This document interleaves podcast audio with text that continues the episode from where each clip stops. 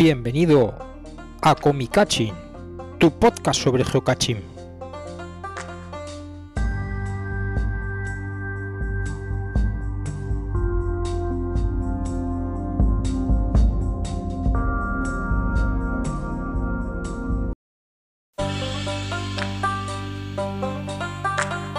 Buenos días, buenas tardes, buenas noches, bienvenidos al ComiCaching del mes de marzo. Este es un mes un poco especial porque entra la primavera, nos cambian la hora, vienen las lluvias, bueno, que tenemos un montón de cosas que ya os iremos contando a lo largo de este programa. Y con nosotros los sospechosos y sospechosas habituales. En primer lugar, Lu Julia. ¡Hombre! ¡Hombre! ¡Hombre! Eh, eh. Estamos de estreno como en el Corte Inglés. Ya te digo. Hola, chicos. Le has puesto a Mariano un post-it ahí para que se acuerde. Aquí, lo tengo aquí, el post-it de la frente pegado. Ahí. Llevo en mi pecho tatuado. Ay, ay, ay. Rectificar de sabios. Sí, ¿verdad? También tenemos con nosotros a Josemari Comepiedras y Lola. Hola, chicos. Hola. Hola. Que, lo, que Lola también es Comepiedras, ¿eh? El Lola también es Comepiedras. Josemari y Lola Comepiedras. Y tenemos a, a Tankus y M J. Hola. Hola, hola, hola. Aquí, aquí no me diréis, es Tankus y M J. Aquí no hay vuelta, aunque M J no, no, luego no, por su lado sea también. Es, pero las es que son buenas personalidades, algunas incluso triples son ellas. Que claro, claro. Parte. Es que esos eran los nicks estupendos, Alfonso y Rosa. Sí. Efectivamente. Tankus y M J, esos son los mejores. Eso es. Bueno, no, yo empecé como Tankus, pero por motivos obvios. Ah, sí, sí, es verdad. Hombre, no. Llegas a los eventos, ¿quién eres, Tankus? Y tú, nadie. Pues no. La mujer de Tankus. La mierda. No te jodes. Menuda la pelifa que me pusiera. Que, que, que no digáis tacos, que nos escuchan niños. Que nos escuchan niños. Hola, María. Por lo menos uno. Cambiar los tacos. Tú luego nos cambias los tacos. Luego pongo un pi. Pi. Hopper, hopping. Eso, hopping. Pelines. Pues nada, que el otro día estuvimos en un Geo Cervecitas y, y las chicas se llevaron las cazadoras esas que tienen, que para los que no las hayáis visto, os recomendamos que paséis en el sí. Facebook de, de Cómica, y ahí está la foto con las chicas de Cómica. Que por cierto, estaba también Sandra. Sandra. Y están las tres bien guapas ahí con sus las cazadoras, cuatro. las cuatro, las cuatro ah, no. con sus cazadoras de. Con los nits de geocaching. Nosotros no tenemos. Al final cobras, Mariano. Al final cobro, sí, no, sí. Somos como las chicas de, de gris, con las cazadoras. Eso, y... eso es. Mientras no sea como las chicas de oro. Lo, lo de las chicas de gris no va por el pelo, ¿no? Bueno, eh. Ahí va, Julia. Ahí va, Julia. Bueno, bueno a, a ver, es que hay, hay una mezcolanza. Estamos. Est- En la línea que divide una cosa y otra. Eso es, sí, sí. En la bisectriz. Eso, en la bisectriz, eso. Claro. Que, pues nada, que esa foto que la verdad es que sorprendentemente ha habido un montón de gente que le ha dado me gusta, porque a la gente al final lo que le gusta es ver gente y identificarse con la gente. Nos han contestado eh, Macu, que por cierto un saludo para, para ellos, que ya les decíamos que hace un montón que no nos vemos. Y que la próxima foto de las chicas de Cómica que tiene que salir ya también. Y también nos ha contestado Marina, creo, y no sé quién más. Bueno, un, un montón de gente. A mí me da mucha pelusa. Nosotros no tenemos cazadora. No tenemos cazadora, no. No, no lo, lo estuve mirando, ¿eh? Lo estuve mirando porque nosotros la íbamos a poner de cuero y hubo un momento en el que había posibilidades de cazadoras de cuero muy baratas, evidentemente no de cuero, de plástico ri, pero que daban el pego. Había una pequeña pega que era que, que eran de chica, lógicamente, porque se pusieron de moda, eran de chica, y para Mariano no había talla. Me cacho en diez. Pues yo me pinto mi traje de pobre, me pongo atrás. De pobre. Y parezco el conserje de Aquí no hay quien viva. Con marisco recio. La sabía...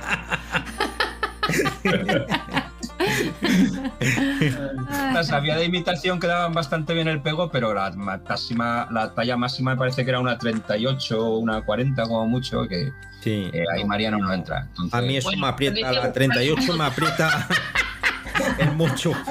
Hay, hay que ver lo que nos gusta uniformar, uniformarnos y geocaching. Solo que más.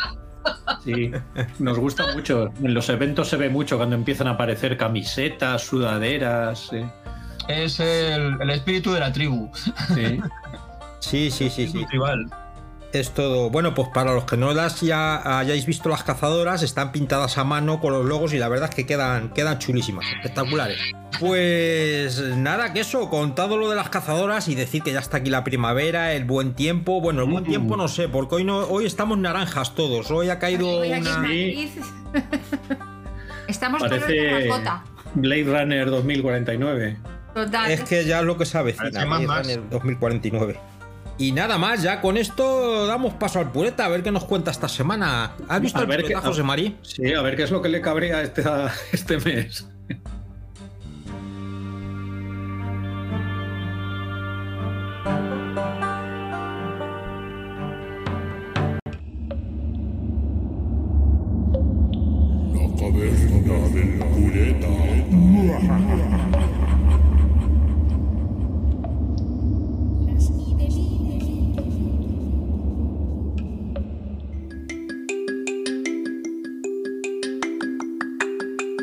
Este mes, ¿qué es lo que le cabrea al Pureta? Yo creo que la sección tenía que llamarse así. ¿Qué cabrea al Pureta este mes? Pues sí, le cabrean mucho los que... Ya, vamos a ver, ya que ya empiezo a, a, a sacar circunloquios. ¿Os acordáis de que en un momento le molestaban mucho cuando pone la gente el mal el tamaño de los cachés? Pues también Ajá. le cabrea otra cosa que se pone eh, con relativa frecuencia, se pone mal, que es la, las características de dificultad y terreno. Ajá. Que claro, te ayudan para buscar, porque muchas veces dices terreno dos y luego resulta que hay que subirse a una montaña, en lo alto un árbol y, y, y claro. Pues bueno, pero no sé, a ver vosotros qué, qué opináis, porque a mí me parece que esta vez el Pureta no, no tiene razón, porque es que es, es que es muy difícil, o sea, porque pues...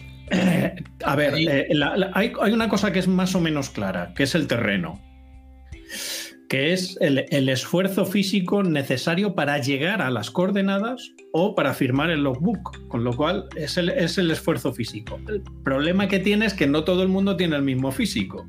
Claro. Hay una cosa clara que es cuando te pones cinco estrellas de terreno, ya sabes que vas a necesitar material especializado, pues sea unas botellas... Una banqueta. De... una banqueta, claro. Bueno, ahora entramos en la discusión, pero que necesitas equipo de, de, de escalada, por ah, ejemplo. Sí. Entonces, pues eso está más o menos claro, pero un cuatro y medio, ¿cuándo es? Por ejemplo, lo que tú dices de la banqueta. Ya sabes los ah. cachés esos de Alemania que ya ahora ya se están poniendo de moda aquí, que necesitabas una escalera de cinco metros. Eso es. ¿Eso es un cinco, es un terreno cinco porque necesitas una escalera o realmente eso no es material especializado? Pues yo diría que eso no es especializado. A ver, especializado claro, claro. es porque hay que tener la escalera de cinco metros. Claro, y, y, lo, tienes que, y lo tienes que llevar. Porque si claro, tiene... pero eh, salvando eso, no tiene subirse una escalera de esas, tampoco es que sea para. Bueno, ahora se han puesto bueno, mucho, bueno. muy de moda. Si tienes los... vértigo. Claro. Ah, bueno, claro. Y, y luego, por ejemplo, hace poco, un caché que, que, que hemos ido a buscar, bueno, no hemos llegado todavía a buscar, pero hemos leído la descripción y dice que está a más de dos metros. Y claro, cuando tú medes unos sesenta, algo que está a dos metros, pues, ¿qué, qué terreno es para ti? Claro, claro. Entonces eso es muy discutible, por eso que el, que el Pureta se cabre con esas cosas, pues no lo sé. Claro. Lo de la dificultad es todavía más relativo. Sí. Porque la dificultad se define como el esfuerzo necesario para resolver y encontrar el caché y el logbook. Eso es la definición oficial. Entonces, bueno, el esfuerzo para resolverlo, pues los mysteries están ahí, la dificultad claro. de los de los mysteries está ahí. Y, fíjate cómo es la cosa. Yo cuando, cuando he publicado algún mystery, yo lo que le hago es preguntar a los que resuelven mysteries uh-huh. y les pregunto ¿qué, qué, qué estrellas le pondrías a esto? Porque yo no sé evaluarlo. El, claro. cuando, tú lo, cuando tú lo piensas te parece muy, muy fácil y muy obvio. Sí. Y luego cuando lo publicas resulta que es muy complicado. Claro. Y, y claro, lo que, lo que muchos hemos hecho es que vamos ajustando las estrellitas de la dificultad del terreno en función de los logs que vamos recibiendo. Y eso en teoría no se debería hacer. Ya lo dijimos claro. en otro, en otro ComiCaching. Claro, claro, que tú no puedes andar cambiando la dificultad y el terreno de un, de un caché a posteriori, porque claro, la gente tiene sus estadísticas y si se lo cambias, pues se las estropeas. Entonces, claro. Bueno, al Pureta me dijo que le cabreaba mucho y claro, como yo le dije que eso era muy relativo y que no tenía motivo para cabrearse, pues me llevé otra. La pedra. Me llevé la pedra. Claro, es que... De esta manera yo creo... ¿No aprendes? No aprendes. No, no aprendo. Si no entras en la caverna ya con tu casco. Tienes casco de geólogo, ¿no? Pues, claro, claro. Tengo, tengo que llevar el casco. No sé, es muy bruto. Llévate el piolet un día. O me tira una piedra más gorda. A ver si, a ver si te tira piedras porque le confunde tu nombre. Sí, a lo mejor es eso. Dice, cómete la piedra. Bueno, eso dijo Martín de... Bueno, no sé si fue Martín o fue Stan Laurel el que decía que había dicho Martín. Dice, pues yo me he estado fijando y se llaman come piedras, pero yo no los he visto comer piedras. No, deberíamos llamarnos come croquetas. Eso sí. Estaría más acertado, sí. Sí, más acertado seguro. En cuanto a comer. Qué fama, no vamos a ganar, ni que comieran nada. Croquetas. Bueno, ya nos están invitando a tomar croquetas por ahí en, en Galicia. Bea y Pepe nos han dicho que...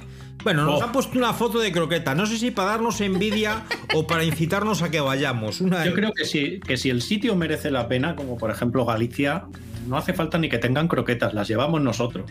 Eso es. Ah, pues sí. No, no es y malo. Eso que las tienen buenísimas. Mm. Pues retomando el tema de la dificultad y el terreno... Aguantaríamos seiscientos kilómetros con un platito de croquetas en el coche. Sin comerlas. Sin comerlas. Sin comerlas. Bueno, pues lleva dos, uno para comértelo y otro para que llegue allí. Claro, claro. Tampoco llegan a Galicia. O cuatro, o los que sean necesarios. O las compras allí o las haces allí o... No, lo mejor es llevarlas en, el, llevarlas en una tartera metálica dentro del motor, porque así se mantienen calientes. No, o en un contenedor de estos, un clipes, o con un candado, o algo así, tipo anti, anti-muggles. Mm. Que, volviendo a lo de la dificultad del terreno, que el terreno me suena que hay guías por ahí que te orientan de los requisitos, sí, de distancia o de tiempo que se tarda en función de las características del terreno. Efectivamente, hay una, Entonces, hay una, hay una tablita ahí en la página de Geocaching que te, te, te dicen, más o menos te describen a lo que equivale cada cosa, y la verdad es que es una orientación bastante buena. Sí. Lo que pasa es que luego volvemos a lo mismo. Si pongo una serie de cinco cachés uno detrás de otro, eh, ¿son todos de terreno cuatro, por decir algo? O una claro. vez que has llegado al primero, que es terreno cuatro, y al siguiente es terreno... porque Es decir, porque claro, la dificultad depende de dónde empieces tú la excursión. Claro, yo me acuerdo cuando empezamos, que no se hacían muchas series, o, o prácticamente ninguna, que ponías un caché, pues... en un camino, al, al final de en un monte, y entonces ponías la dificultad, el terreno, en función de lo que costaba llegar a, a ese caché. Claro. Pero claro, en una serie te empiezas por uno y vas de doscientos en doscientos metros, claro. y, y esos doscientos metros suponen muy poco con respecto al anterior. Si lo cuentas con respecto al primero, que lo mismo fue hace diez kilómetros, pues dices, caray. Oh. Es difícil no, evaluarlo, es... sí. Claro, claro. Lo que ha dicho Josemari antes, que no todo el mundo tiene el, el, el mismo físico. Uh-huh. Claro, bueno, claro, y nosotros... lo que te digo. Hay una guía por ahí que más o menos... A ver, si es que además da igual, porque yo creo que lo importante es que todos tengamos el mismo concepto. Sí. Es decir, que yo luego tendré mejor forma física y sé que lo que se evalúa con las tablas que hay...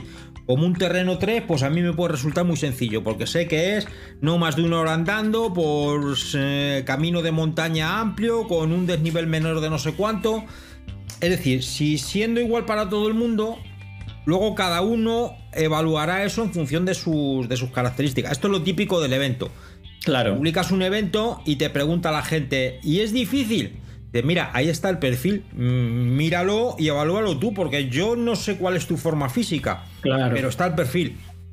Tú fíjate que eso se ha intentado en senderismo, los, sí. todo esto de la clasificación que es MIDE, de, MIDE, sí, sí. De, para, para clasificar un poco la dificultad de los recorridos. Y a pesar de esos esfuerzos, pues se sigue sin estar de acuerdo. La gente dice, no, es que eso para mí es mucho más difícil de lo que te da la clasificación. Pues, pues bueno. No claro, sé, pero yo... volvemos... Perdón. Yo así, sí. a, a bote pronto, como idea más o menos sencilla, En cuanto veo un terreno cuatro o más, sé que puede ser un caché peligroso si no tengo la condición física o el equipo adecuado o ambas cosas para afrontarlo. Porque vamos, un terreno cinco está claro que necesitas o material de escalada o de buceo y unos conocimientos técnicos y posibilidades físicas para afrontarlo. O sea, son los super cachés para superhéroes, no tanto, pero no son para cualquiera. Quiero en, en, en teoría. No, que lo que pasa también es que, que contado así parece, parece sencillo. Luego, por ejemplo, un caché que está encima de un árbol. Pues yo hasta las coordenadas llego sin ninguna dificultad. Lo que tengo dificultad es en hacerme con el contenedor. Pero ¿eso es dificultad o eso es terreno? No, no, el terreno, el terreno es... eh, el terreno es lo, lo difícil, lo, el esfuerzo necesario para llegar a las coordenadas y para firmar el logbook. Firmar. Ah. Mientras que la dificultad es, es el esfuerzo necesario para resolver el sí, enigma es... que haya, lo, para encontrarlo.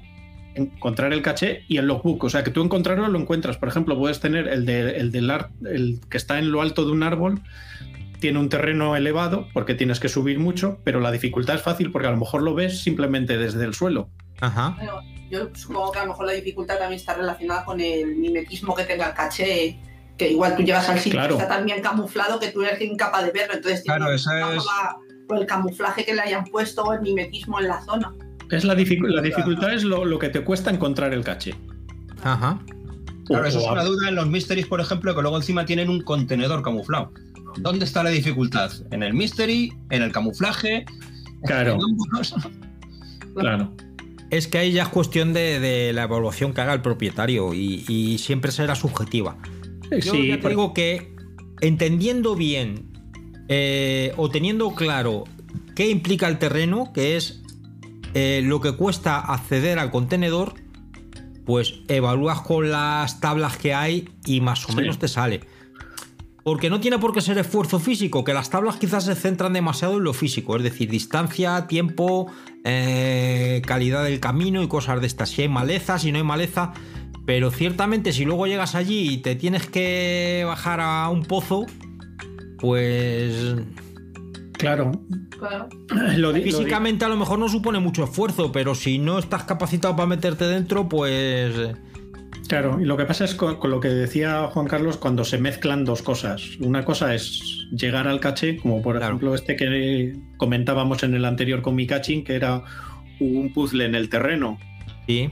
El, el, la dificultad para encontrar el caché es, es relativamente pequeña, o sea, tú sí. lo, lo encuentras en fácil, con lo cual la dificultad sería pequeña, pero luego resulta que para abrirlo necesitas resolver algo en el terreno claro. que puede ser más o menos difícil. Entonces, ¿qué dificultad le pones? ¿La de llegar al caché, la de encontrar el caché o la de abrir el, el contenedor?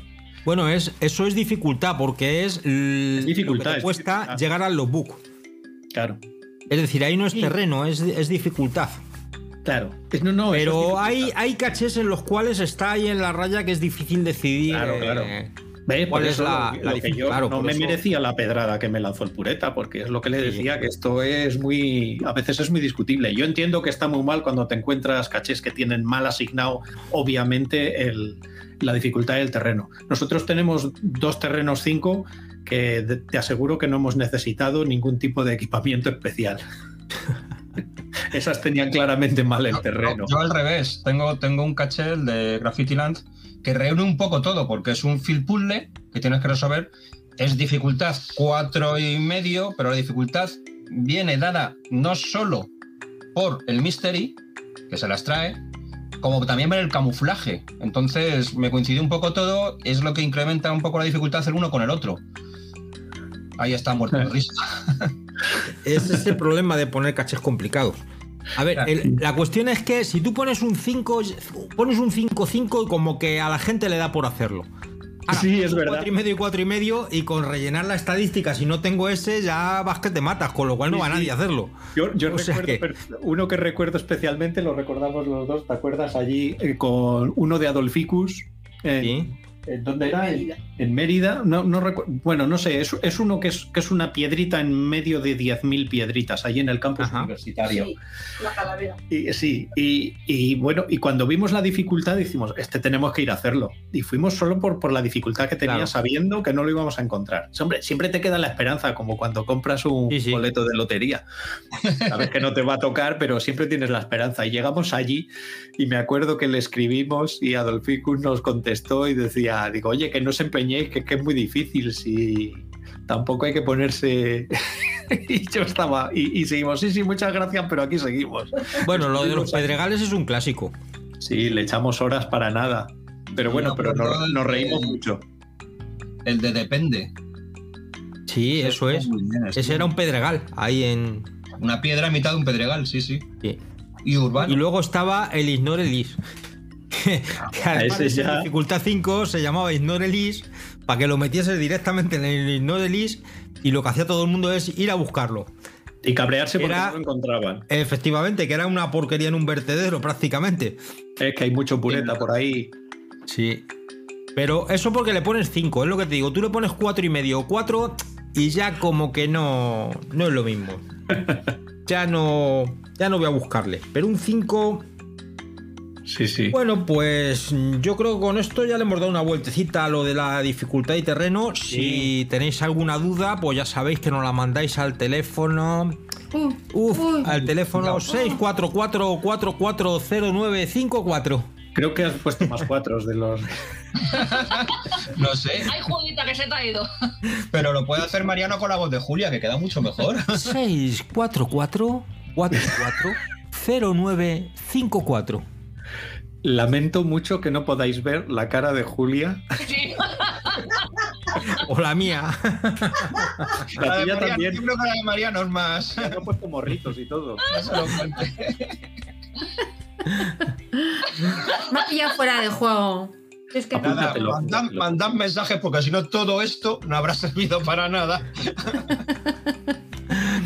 Bueno, bueno pues nada, con esto pasamos a, al diccionario. A ver qué nos cuenta hoy el diccionario. Adelante, diccionario.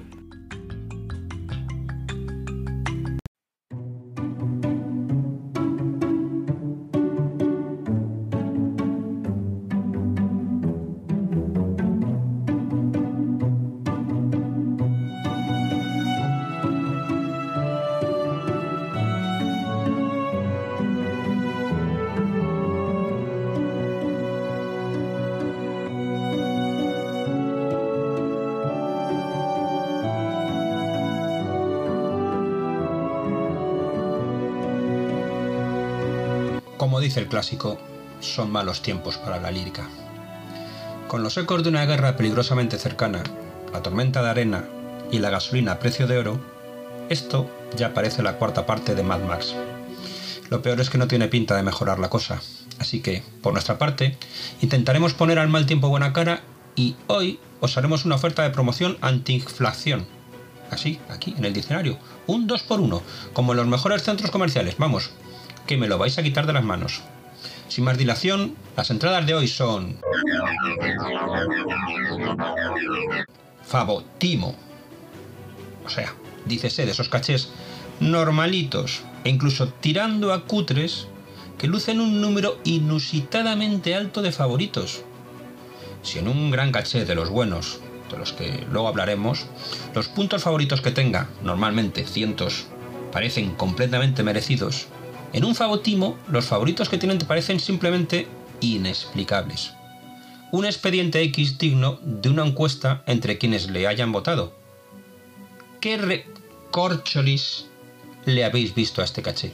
Y sobre todo, ¿qué log pondréis cuando hagáis un caché realmente bueno? De los que protagonizan la otra cara de la moneda. Nuestra segunda entrada. Favomito. O sea... esos cachés míticos que todo el mundo te recomienda hacer y que tienen prácticamente el cien por ciento de favoritos de todos los geocaches categoría premium que los visitan. Vamos, ya me entendéis. Los que están a otro nivel, incontestables e imprescindibles. De esos que no olvidas nunca aunque llegues a diez mil encontrados. Sí, sí, esos cachés existen. Aunque es verdad que no hay muchos, pero cuando los encuentras, lo sabes. Recordad, favo, mito. Es importante acentuar el sonido en la sílaba correcta, porque si no, podríamos escuchar fa vomito, que posiblemente tendría otro significado más cercano a un fabotimo asquerosamente descarado. No. Yo al menos no sabría deciros si los fabotimos son más numerosos que los favomitos, porque ya sabéis, hoy en día, en esto del geocaching, todo, todo es opinable. ¿Mm? O tempora o mores.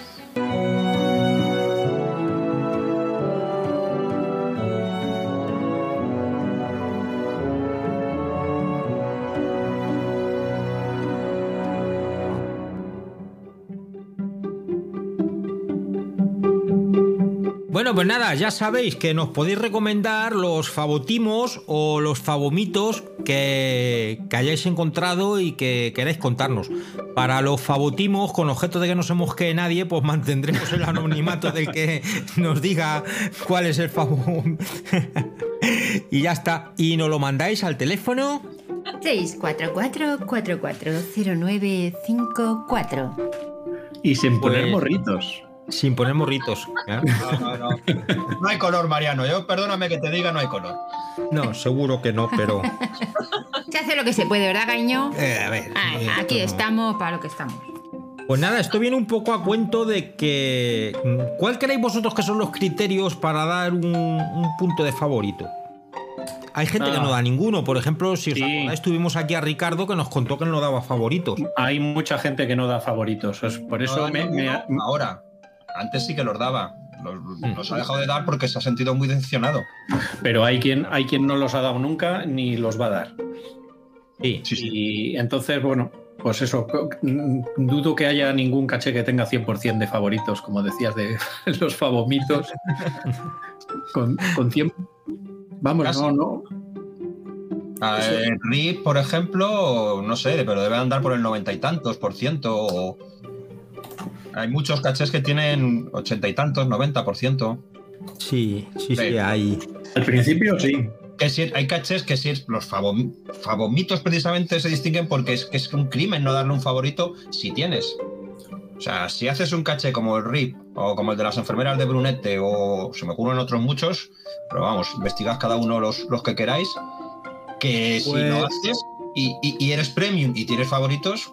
Es un, casi un delito castigado, pues no sé, con, con quitarte la función premium porque no la usas. Pues mira, estoy mirando aquí, con una hay en España diez cachés con el cien por ciento de favoritos. Pero, pero eso será porque lo han encontrado tres veces. No, no, no. Eh, a ver, mira. Por ejemplo, el que aquí me pone como número uno... Es uno, uno eh, en Mallorca, ¿no? Es eh, Movie Record. Le vamos a pinchar para ver en, en qué consiste esto. En la Comunidad Valenciana. Movie que Record. Tiene veintiocho puntos de favorito y el cien por ciento de favoritos. No, a mí esas estadísticas me empiezan a contar a partir o de... O sea, que, que es de la Loren cincuenta y dos y Titán... Titán Valencia. Que por que cierto no, son los que hacen... El, el tener el cien por ciento de favoritos con veintiocho favoritos que tener un noventa por ciento de favoritos con trescientos cincuenta favoritos. Ya, ya, ya, ya, claro, claro. Bueno, no, también pero, ahí influye el tiempo que lleva puesto el caché. Claro, y eso y lo que te decía, que también depende del, del, del número de, de la gente que lo vaya a ver. Desde luego aquí claro. en Madrid conozco a mucha gente que no pone favoritos. Yo no sé, yo hay, hay, hay cachés que sí, puede ser que tengan alguna serie de favoritos por, por amiguismo, por lo que sea, pero hay otros cachés que, que tienen cada favorito otorgado... Merecido, merecido, y porque no le puedes dar más, pero de esos cachés, vamos, lo que digo en el diccionario, de los que te vas con una sonrisa de oreja a oreja después de hacerlo. No se te olvida en tres días. Sí, sí, eso es, es cierto. Esos, esos lo sabes, como dice Julio Iglesias, lo sabes. Nada más hacerlo, lo sabes. Que estás ante un pedazo de caché de los que pues luego son imitados, copiados, eh, se comenta, se dice, se rumorea y son en cada evento la comidilla. Claro, de todas maneras sí que es cierto que estoy mirando que todos los que tienen el cien por ciento de favoritos están entre diez y veinte... Ah, mira, aquí hay uno. Mira, ciento ocho puntos de favorito y el noventa y seis por ciento. Toma ya. Te puedo asegurar, independientemente de la opinión que tenga cada uno sobre los favoritos, que ese es un buen caché. Que se llama cien y está en, en Cataluña. Tiene, bueno, mira, ahora mismo lo marca como cien por ciento de favoritos, ciento ocho puntos de favorito. O sea que este, ya sabéis, si queréis encontrar algo excepcional, que digo yo que será algo excepcional. Sí, la, la verdad es que los favoritos tienen sus pros y sus contras, pero realmente sirven para buscar caches que se salgan un poco de lo ordinario. Nosotros últimamente, que nos podemos mover poco, pues hace poco decíamos, bueno, ¿qué vamos a hacer? ¿Buscar caches así porque sí? O, claro. o nos movemos buscando algo especial. Y como no sabíamos, dijimos, vamos a filtrar por favoritos. Y efectivamente, fuimos a, a un par de caches que tenían más favoritos que el resto en la zona y, y la verdad es que fue una buena elección. Pues por eso muchas veces cuando los nuevos te preguntan o se preguntan si hacerse premium compensa o no compensa, esta es una de las cosas más destacadas entre las ventajas que tiene hacerse premium. Entonces, sí, yo hacer... ya sabéis cuál es mi opinión, que por treinta euros al año puede merecer la pena si realmente te gusta mucho jugar y encontrar buenos cachés. Sí, había otras opciones eh, también, porque siempre salen opciones no premium alternativas, era el G C dos, pero no sí. sé yo si han tenido... Muy... Yo es que no lo he utilizado nunca. No, yo yo creo que por el centro de Europa, por la República Checa y sitios así, se, se utilizaba mucho ese sistema. Sí. Pero aquí yo creo que no ha calado mucho. No, no se usa mucho, ¿no? No. Pues es que lo que decimos de los favoritos es que hay una mezcla... Claro. A ver... Sí, sí, hay una mezcla de muchos detalles. Por ejemplo, cuando uno le da un favorito a una serie, ¿a qué se lo está dando? ¿Al trabajo claro. de, de ponerlo? Hay muchos de esos, sí. Claro, porque de esos hay muchos que al final vas a la serie y dices, pero si es una serie que es un pino piedra. Y sin embargo, luego tiene puntos de favorito. ¿Qué se está valorando ahí? Pues al haber puesto la serie, lógicamente. Sí. Luego está el que, dependiendo del geocacher que lo haya puesto, lo más o menos popular que sea, pues así tiene más o menos favoritos. Es decir, gente que le cae, pues, panadero, sin ir más lejos, ya que no nos escucha, dice. Pues seguramente si panadero fuese de otra manera tendría bastantes más favoritos de los que tiene. Pero bueno, a él no le importa porque él no juega para eso. Entonces, bueno... Y, y los criterios pues son distintos. Otro caso de cachés distorsionados, pues los típicos cachés turísticos, que pues yo que sé, sí, pones... sí, eso, sí, eso es muy típico. En las Cibeles, ¿el caché qué es? Pues nada, el caché es un bote detrás de una señal y tiene un montón de favoritos simplemente por el sitio donde está. Sí. Eh, merece... Claro, es que... Yo ahí diría que es agridulce, porque cuando te enseñan un sitio que no es popular y que al cual no, lo típico que decimos, no, yo a ese sitio no iría si no fuese por el caché. Pues yo qué sé, un castillo abandonado, una casa no sé dónde, un... es decir, cosas realmente espectaculares y que no figuran en ningún sitio, porque en realidad darle un favorito a un caché que está en la Puerta al Sol, dices, pero si la Puerta al Sol, todo el que viene a Madrid pasa por la Puerta al Sol. En el fondo, sí, ¿qué, ¿qué misterio hay detrás? ¿Qué estás descubriendo? Justo de eso es de lo que yo te iba a hablar. O sea, yo sí tengo favoritos dados sin ningún mérito para el contenedor, ni para el misterio, ni para nada, porque a lo mejor incluso es un contenedor, sin ningún mérito más allá del sitio donde están escondidos. Haber escogido un buen sitio, un sitio precioso con algo muy destacable, al que, como tú dices, no habría ido si no hubiera sido para hacer ese caché. O sea, ese caché me ha descubierto algo que merece la pena y la ubicación, vamos, lo suelo poner, por la ubicación te otorgo un punto favorito.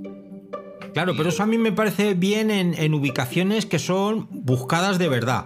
Es decir, a mí que pongas un caché en la Sagrada Familia y sí. tengan doscientos favoritos y dices, vamos a ver, que todo el mundo sabe que está aquí la Sagrada Familia, que es decir, la Sagrada Familia es conocida sin necesidad del caché. Ahora, por sí. ejemplo, las minas de, de, de yeso de ahí de Cuenca. Sí. Pues mira, es que si no te ponen un caché, ni sabes que existen, ni sabes dónde están, ni eres capaz de encontrarlas. Pues entonces, aunque pusieses un simple nano en la puerta, ya merecería un favorito porque realmente se está descubriendo un sitio al cual sí que no figura ninguna guía, ni está en ningún sitio, ni... Entonces, pues bueno, es una cosa agridulce. Hay muchos cachés que tienen favoritos por razones ajenas al propio caché. Son favotimos. Son favotimos. Sí, sí. Y luego lo que decíamos, hay cachés favomito porque se lo merecen. Y todos hemos encontrado algunos de ellos y al final eso es lo que engancha el geocaching. O sea, a mí me ha pasado llevar compañeros de trabajo a decir, venga, vamos a hacer un caché. Y les llevas, pues yo qué sé, recuerdo al, al hospital de este abandonado que hay en... donde está el caché ah, de Lucas y... El de trece fantasmas. fantasmas. Claro. Sí. ¿Te has llevado a alguien allí... a hacer trece fantasmas? ¿El qué? ¿Te has llevado a alguien a hacer trece fantasmas? Sí, hace ya... pues hará un par de años. A unos compañeros de trabajo nos fuimos cinco y, y la verdad es que salieron encantados. ¡Jo, cómo mola esto! Dice, claro. Ya... Luego ya viene la triste realidad que hay detrás de esto. El bote, el bote debajo de la piedra. Claro. No, y además se ve claro, por ejemplo, cuando la chica está, la Colibrí, que estuvo haciendo vídeos de, sí. de cachés, evidentemente no sacaba los cachés que eran un bote bajo una piedra. Sacaba cachés donde realmente merece la pena ir y el trabajo, pero claro, esos son mitológicos. Es sí. como un billete de quinientos, vamos. Sí, sabes que existe, pero hay pocos. Efectivamente. Y nunca son los tuyos. Eso es. Entonces, pues bueno, no sé si queréis contar algo más de este tema. Si no, ya pasamos a las noticias de... del mes de abril. Pasamos a las noticias. Marzo, abril.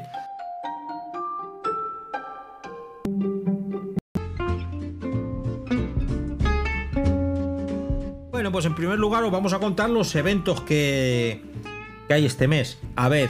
Que no se enfade nadie, que si alguien quiere publicitar su caché, ya sabe que nos mande un mensaje al... Su evento. O su evento, nos manda un mensaje al... Ay, ay, perdón, perdón. Estoy malísima hoy, de verdad, no sé dónde tengo la cabeza.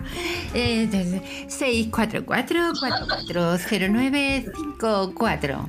Pues eso, que si alguien quiere promocionar su evento, que nos mande un mensaje a ese teléfono porque, a ver, nosotros hacemos una selección... dentro de lo que vemos que se publica, porque claro, el que hace unas cervecitas, como son el caso de las Cervecitas Madrid, que va mucha gente, que a la gente le gusta ir, pero nosotros no reseñamos ese tipo de cosas porque entendemos que no deja de ser un cervecitas, o el evento el G R diez, que, o, o otros muchos eventos que se hacen, que es pasar una mañana en el campo, pues realmente publicitar una mañana de campo como que no tiene mucho interés si no le dotas de algo más. Entonces nosotros seleccionamos lo que a nosotros nos parece que, que puede merecer la pena ir, pero que estamos dispuestos a promocionar cualquier cosa que, que nos envíéis. Claro, o sea, que claro, si alguien quiere sección, promocionar su evento, nos lo dice. Para eso tenemos la sección He venido a hablar eso de es, mi libro. Eso es. Efectivamente. Y...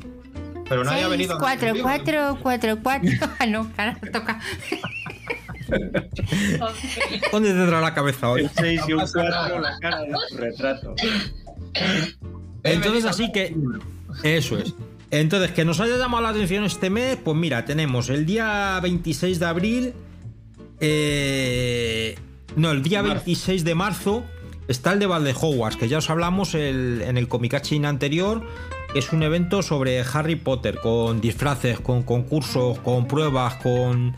Vamos, que yo creo que va a ser un evento que va a estar bien, en Guadalajara, veintiséis de marzo. El siguiente evento que nos ha llamado la atención es un evento que se llama Zormoza Mystery Camp Community Celebration Event, que es un evento que hace en el País Vasco Jorge Pina y, y que, bueno, pues como pone ahí, es un Mystery Camp que puede estar interesante. Luego también nos ha llamado la atención el de Literatura Geocachera edición veinte más dos, que se hace en la Comunidad de Madrid y que es un evento donde se van a dar unos premios a la literatura geocachera. ¿En qué consiste esto? Pues nada, en hacer un lot, hay distintas categorías, eh, lot breve, eh, mejor imagen, mejor eh, en, en verso, en, es decir, hay distintas categorías y entonces se dará un premio a, a los mejores lots que, que enviéis. Está todo eh, bastante bien explicado en el, en el log, o sea, que casi que das el G C y... y, y sí, pues mira, es C G ocho H M ocho N, ya sabéis, G C ocho H M ocho N. eh, lo miráis ahí, que hay un montón de información y que es una cosa que está interesante. Se hace en el Parque del Retiro de Madrid, con lo cual si venís a Madrid y estáis por aquí, los que no seáis de Madrid, pues un sitio donde merece la pena ir. Y también os recomendaríamos que, aunque no pensáis, no pensáis ir al evento, que si os apetece mandar un log para que participe en el concurso, pues ya sabéis, lo escribís y lo mandáis. Se lo hacéis luego, llegar a Barrio de la Fuente, que es el que organiza. ¿Perdón? También, luego edito. También, podéis, también podéis mandar logs de otra persona. Efectivamente, o logs de ocasiones anteriores. Solo tienes que mencionar el, el log, el G C del, del caché donde haya sido registrado, y esa persona vota a propuesta tuya. Eso es, y que no hace falta que sea de un caché que hayáis encontrado en un determinado plazo, sino que valen también cachés antiguos. Entonces, ese nos ha llamado la atención. Y por último, eh, un evento que hace en Pepe en Orense, que es el Día Internacional de, de la Madre Tierra. Y que además es que nos han regañado, porque han dicho que, que no promocionamos sus eventos. Y lo que decimos, que si queréis que promocionemos algún evento concreto o lo que sea, pues lo mandáis y nosotros no tenemos ningún problema. También recordaros que B P P están haciendo una página de geocaching donde están recopilando un montón de información que os puede resultar interesante. Así es que si, si os apetece echar un vistazo, está en doble u doble u doble u punto b p p punto com, efectivamente. Y ahí tenéis eh, un montón de información que han recopilado, y entre ellas los eventos que organizan ellos. Entonces, lo del Día de la Tierra es un evento que se va a hacer en, en Orense. Eso suena a cito, ¿no? Aquí unas... Sí, pero no es un cito. Ah, ¿no? Y luego también se hacen un montón de, de citos, con motivo de que ya sabéis que hay souvenir de la primera temporada de cito. Y luego además... esto lo menciono, aunque ya no va a dar tiempo a que lo veáis, que es que el jueves es San Patricio, con lo cual hay unos pocos eventos cerveceros que ya os contamos el, en el ComiCaching anterior, y que bueno, intentaremos asistir a alguno, a ver si no nos ponemos piripis con tanta cerveza que luego acaba uno mal. No, bueno, alguno, alguno que otro se está entrenando duramente para que eso no pase. Sí. Madre mía, y... tenemos los gorros, ¿no, Julia? ¿Tú no los tienes? Pues no sé si los habré tirado. No sé. Sí, no sé. No me acuerdo. Bueno. seis cuatro cuatro cuatro cuatro. Yo recuerdo cierta cerveza verde. Ay, por Dios, si eso era como tomarse un fairy. Ah, sí, pero aquello era la cerveza con pipermín, ¿no? Sí. Bueno, yo no me acuerdo con qué era. Sí, le llamaban, en la gallega esta que había aquí eran los submarinos. Que te echaban no, una copa San... de pipermín no, en el fondo de la jarra. Era San Patricio. Ah, en San Patricio te ponen cerveza verde, efectivamente. Claro. Sí, sí. Que colorante. No es con pipermín, es cerveza verde. No, no, no, era San Patricio, allí en Zaragoza. Sí, cuando estuvimos en Zaragoza, eso es, era San Patricio, estuvimos en una taberna irlandesa. Sí. Allí bebiendo. Sí, sí. Y hablando de eventos, pues deciros que se han unido los grandes eventos en España, que bueno, hay un poco una mezcla de todo, hay desde megas hasta eventos de un día de campo, de todo mezclado, y que bueno, que se han juntado con objeto de promocionarse unos a otros. Es una iniciativa que, que yo creo que ha sacado adelante Gustavo, que está muy empeñado en que este año haya seis megas o cinco megas en España, y que oye, que nos encantaría que lo consiguiesen, ¿eh? que... que eso es bueno para todos, el que, el que se hagan muchos megas.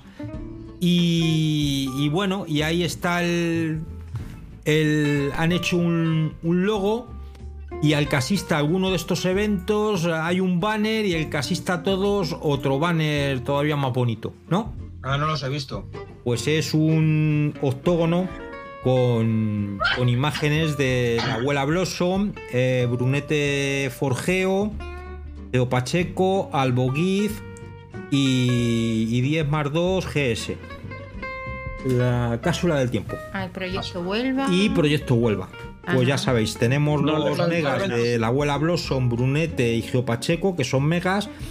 Y uh, el, el evento de Huelva, que aspira a ser mega. Y luego Albo Gif y, y la Cápsula del Tiempo, Que, que tampoco intentan ser megas, pero bueno, ahí están también en, en, en la rueda metidos. Dejémoslo en eso, eventos muy conocidos. Sí. Y nada, con esto ya acabamos de contaros todo lo que teníamos de eventos para este mes.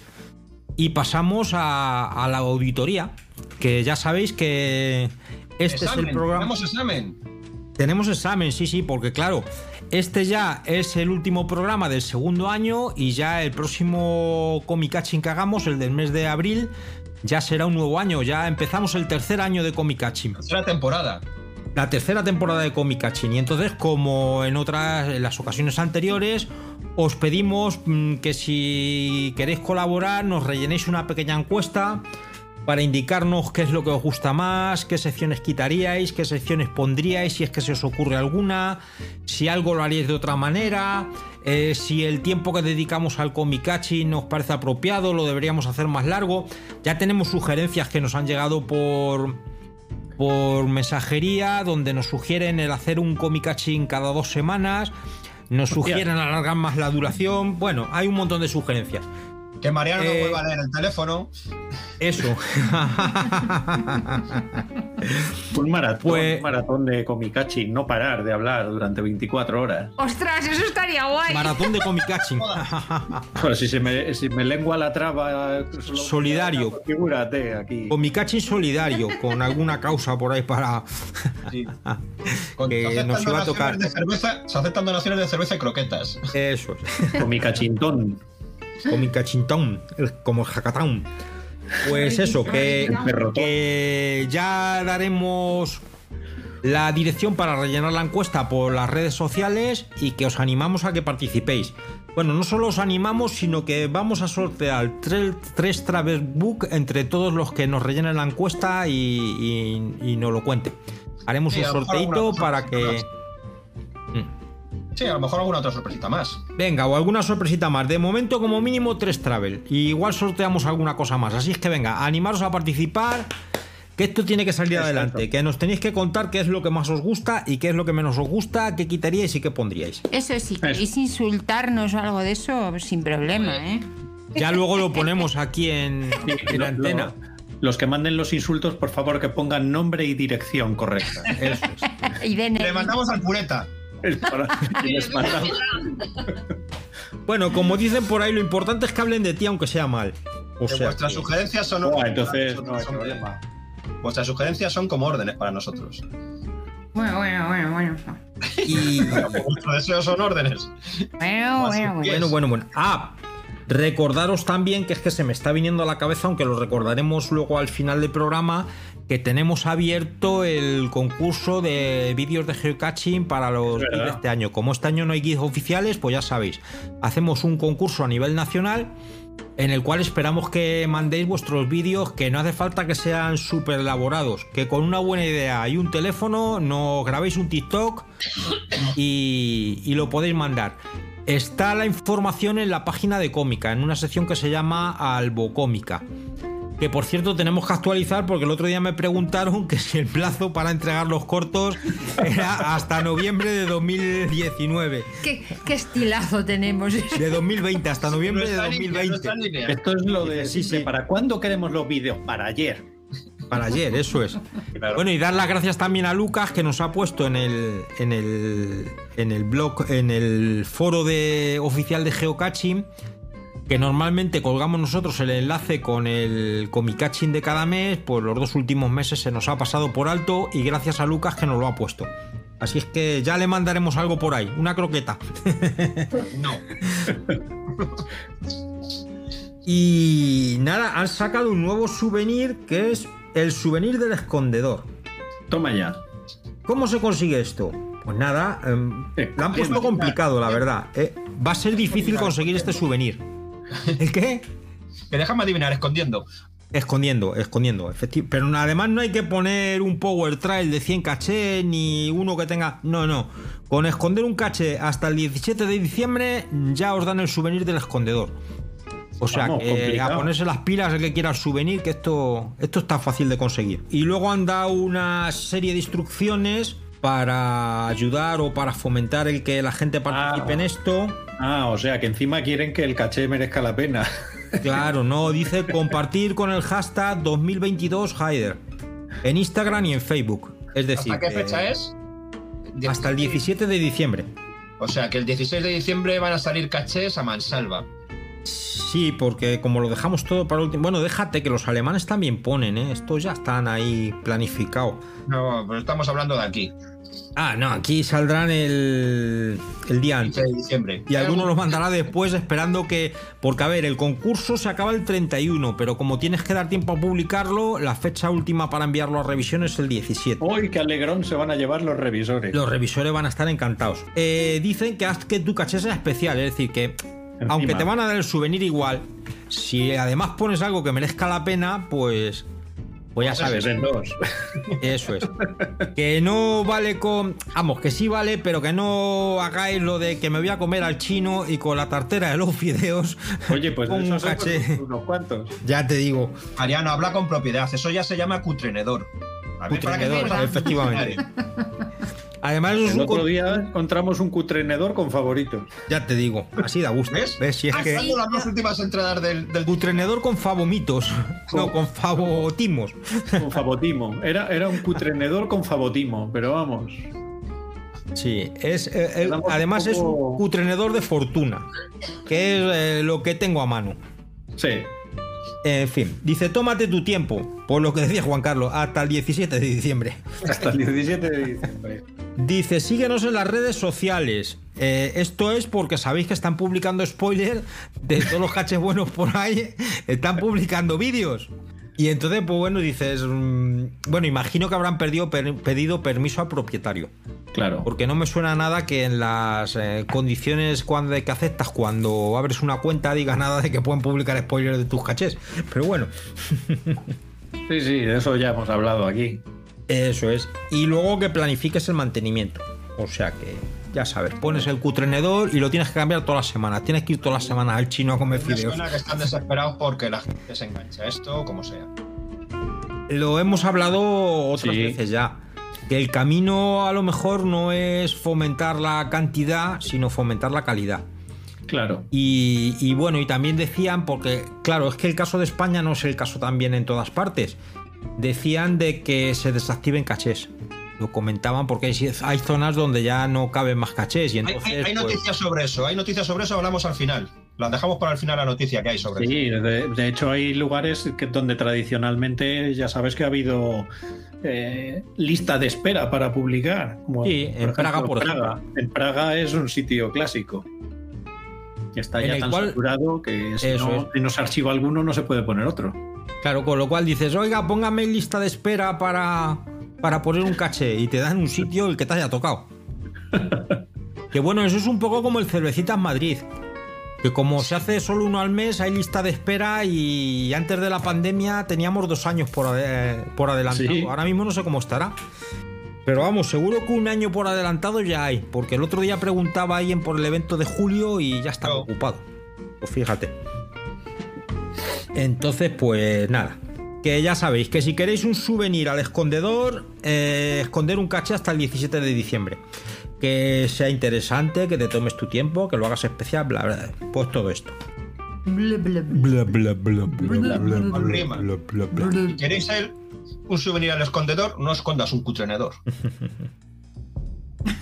Me parece un trabalengua, Juan Carlos. Bueno, me encanta. No me lo hagas repetir. Me he pasado la cerveza con. Vamos, vamos, vamos. A ir entrenándome. Y nada, también eh, comentaros que se ha hecho una Geocoin eh, con objeto de recaudar fondos para, para Ucrania. Es una Geocoin que han hecho desde el club de, del Pastap. Sí, el diseño es de Loki. Eh, el coste de cada moneda, porque han hecho la misma en dos colores distintos. Entonces, el coste de cada moneda es de once euros, lo que cobran. De esos once, pues la moneda evidentemente cuesta menos. Eh, todo lo que sobre se va a dedicar, se va a enviar a, a Ucrania con objeto de ayudar a esta gente, que lo están pasando francamente mal. Una, el fondo es de plata antigua y el otro de, de bronce antiguo. Puedes pedir una, las dos, las que quieras. Eh, hay, una, hay un cuestionario web donde podéis eh, solicitarlo. Luego os dejaremos la dirección en el, junto con el, en la página de Cómica. ¿Y, y qué sí, más la, hay la, de este tema? Club, sí. Club Attack Spain tiene página propia No creo que sea muy complicado poner en el, en el, en el buscador Club Attack Spain y ahí habrá un enlace para la moneda, seguro. Pues es que he mirado y no tienen enlace desde ahí.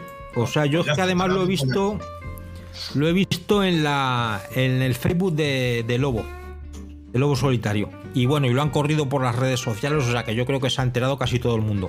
Pero vamos, que los que se enteren por el ComiCaching, ya sabéis, si queréis colaborar por una causa solidaria, que se van a hacer dos monedas, once euros cada una, y lo que se recaude para, para Ucrania.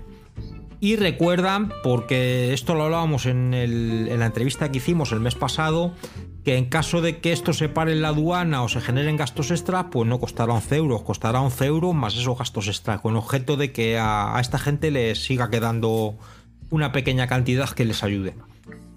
Y no sé si queréis comentar algo de esto. No sé, la, una, los, los Geocoins también las fabrican en China. La, sí, lo que pasa es que luego de China pasan a Estados Unidos y de Estados Unidos las mandan aquí. Ya, ya.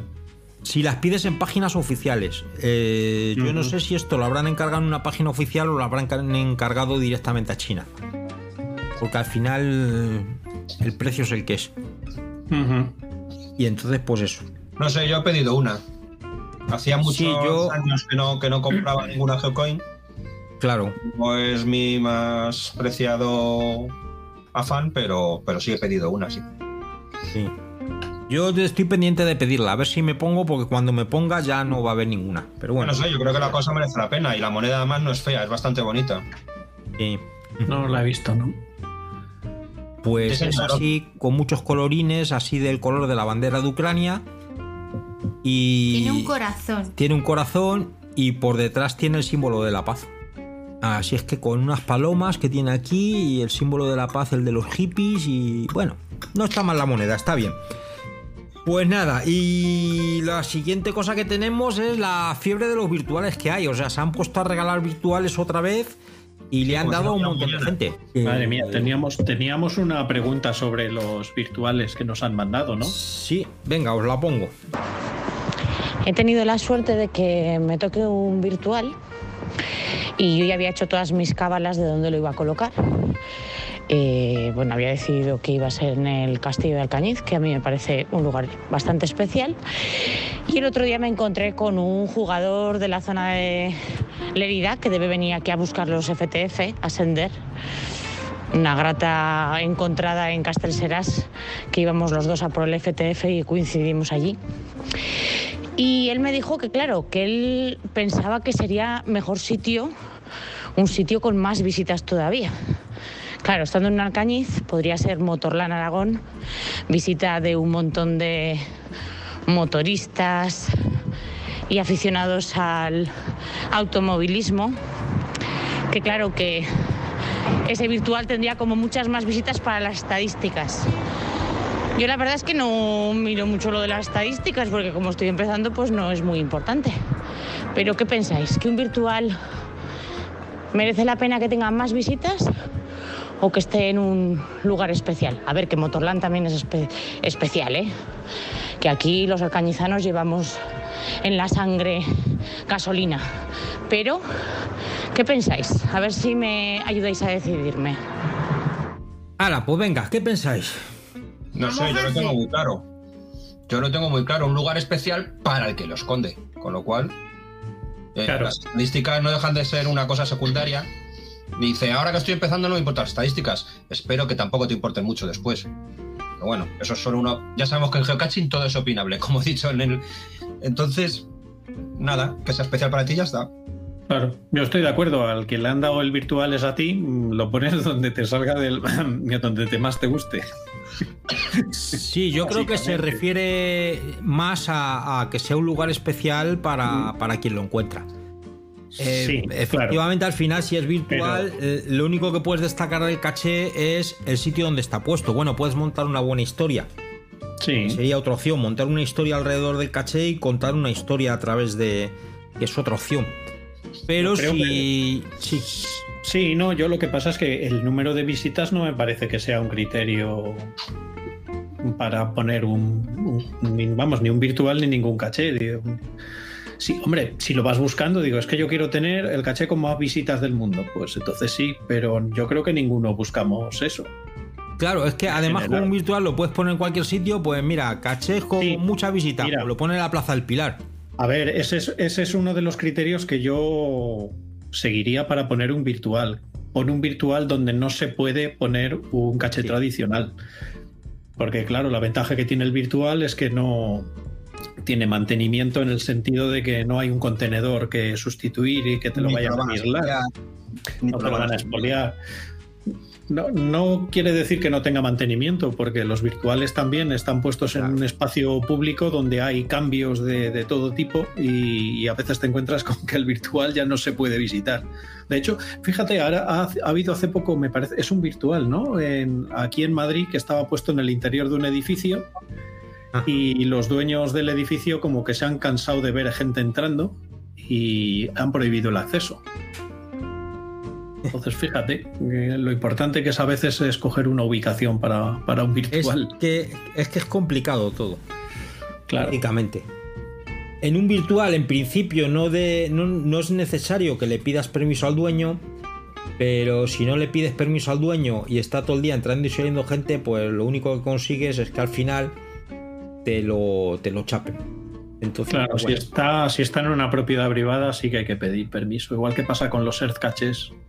Y, y bueno, y además ahora es que van a poner un montón de, de virtuales, porque como han vuelto a dar otra tanda de ellos, sí. pues, pues está...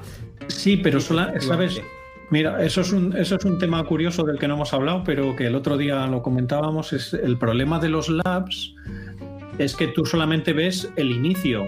Que, que una cosa que es bastante molesta de los lab caches es que tú ves en la aplicación o en la, o en la aplicación de los lab caches, tú ves el comienzo, dónde está el inicio.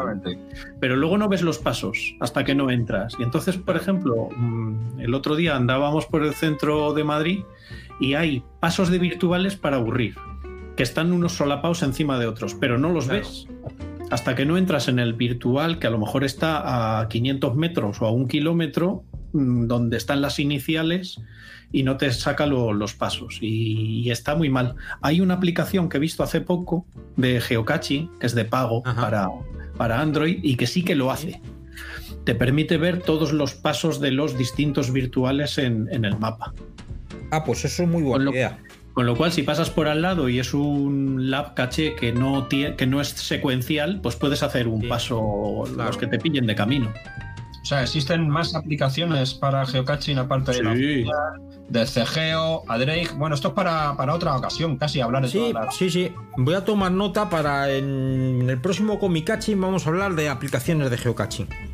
Sí. Además hay unas pocas, hay ¿eh? muchas de ellas poco conocidas. Y al, poco conocidas y además muy buenas. Esta en concreto tiene una serie de cosas que no tiene ninguna. ¿Pero es de pago? Sí, es de pago, creo que cuesta tres euros.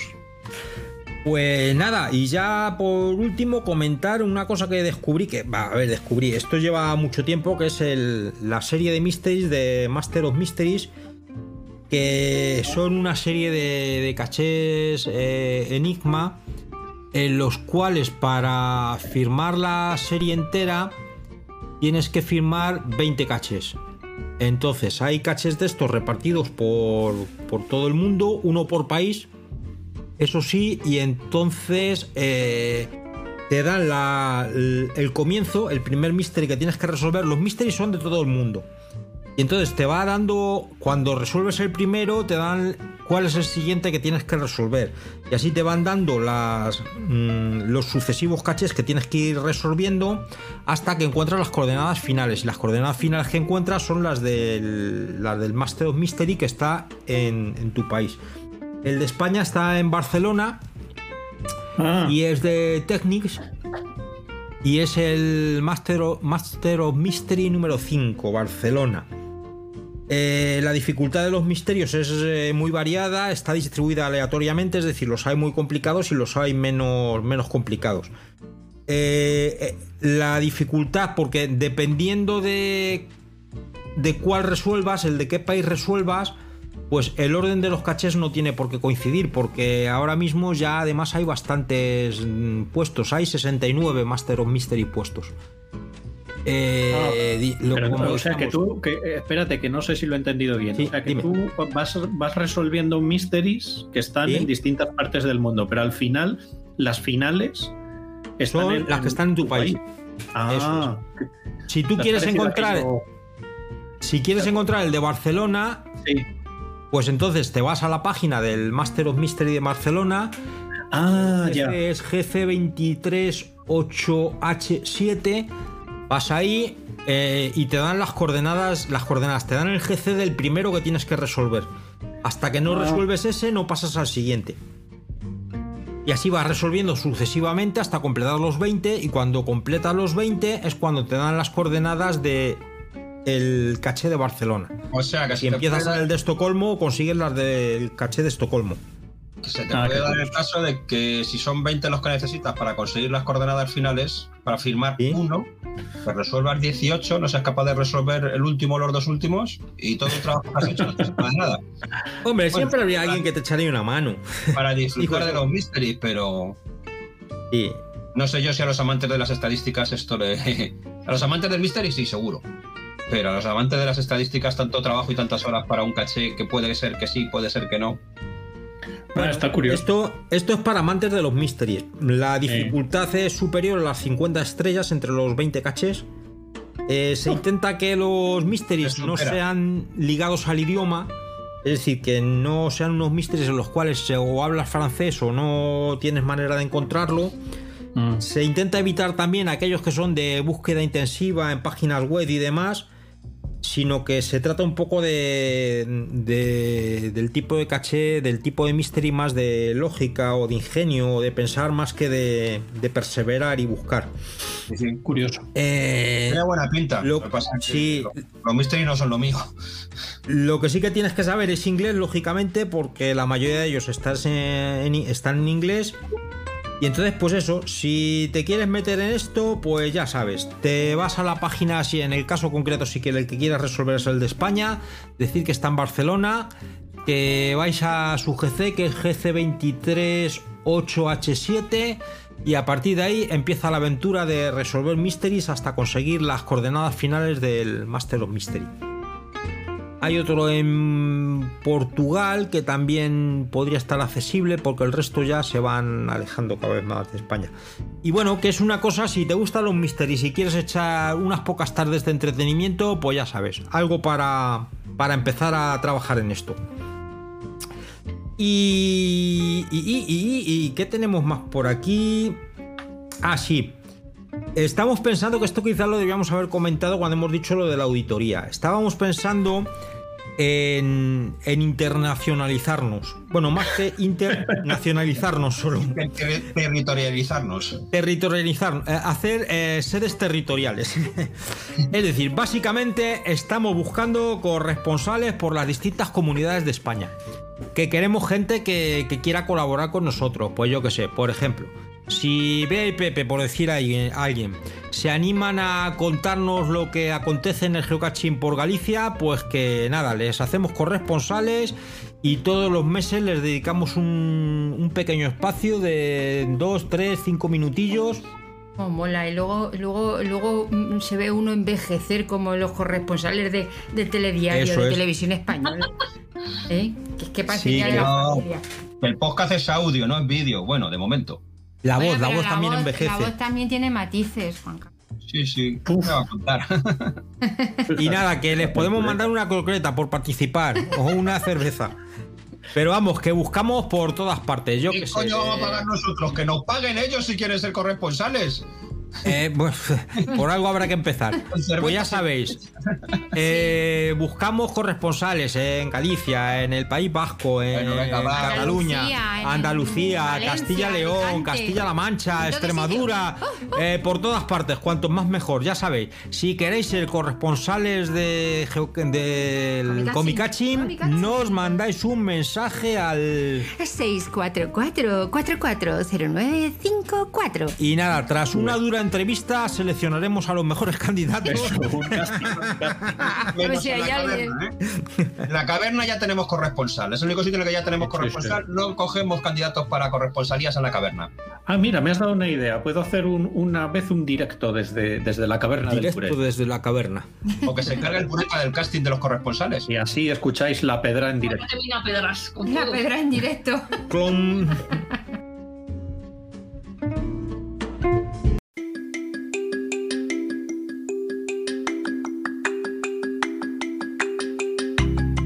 En nuestro ComiCaching del mes de marzo os traemos un monográfico dedicado a gusanos, glifos, power trail y demás cachés puestos en serie y en cadena.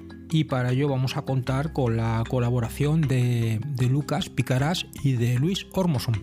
Ambos son de sobra conocidos en la comunidad del geocaching y no hacen falta casi presentaciones. Decir que Lucas es posiblemente la persona que más geoar tiene puestos, bueno, más geoar y más cachés. Y Luis es conocido por haber puesto fundamentalmente el Geocamino Mozárabe y el Geosulay, entre otros muchos cachés, porque Luis es una referencia dentro del geocaching en Andalucía. Así es que contaremos con su colaboración para explicaros esto. Eh, lo primero que os vamos a contar es cuál es la diferencia entre un Power Trail, un glifo y un gusano. El Power Trail evidentemente está constituido por muchos cachés. La distancia se suele poner la mínima posible. Todos los cachés suelen tener muy poca dificultad y muy poco terreno, porque de lo que se trata un Power Trail es de hacer el máximo número de cachés en el mínimo tiempo posible. Todos los contenedores suelen ser iguales, no hay diferencias para que sean fáciles de encontrar. Y en ejemplos de Power Trail tenemos, por ejemplo, el de los Pokémon de Picarax, que es un típico ejemplo de, de cachés. Habitualmente los Power Trail se suelen poner para hacerlos desde el coche, pero no es necesario.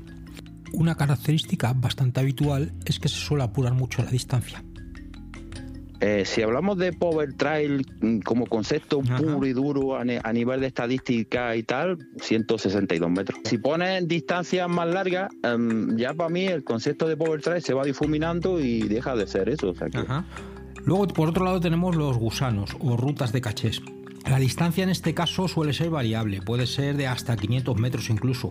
El objetivo en este caso es marcar un camino. Los cachés se colocan para que la ruta sea fácil de seguir, con lo cual se aprovechan cruces, eh, lugares importantes de tránsito.